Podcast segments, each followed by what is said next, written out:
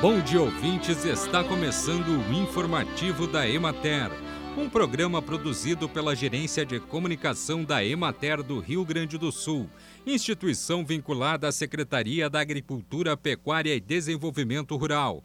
A apresentação é de Matheus de Oliveira, na técnica José Cabral. Com a diminuição da ocorrência das chuvas, foi observado maior movimentação das abelhas, possibilitando a coleta de néctar e pólen, o que também foi beneficiado pela maior quantidade de floradas disponíveis. Na regional da Emater de Bagé, apicultores continuaram com as revisões para a troca de favos velhos por lâminas alveoladas e colocação de melgueiras. Observa-se boas floradas no momento, com enxames trabalhando forte em florações de Maria Mole, eucalipto e flores do campo.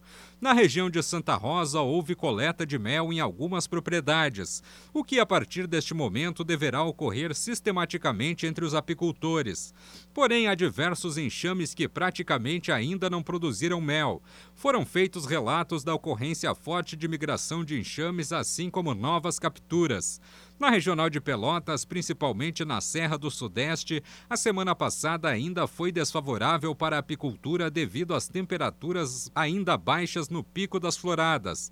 Na região de Caxias do Sul, a manutenção de temperaturas mais elevadas e o aparecimento das flores aumentou o trabalho das abelhas campeiras e já está estimulando a postura das rainhas.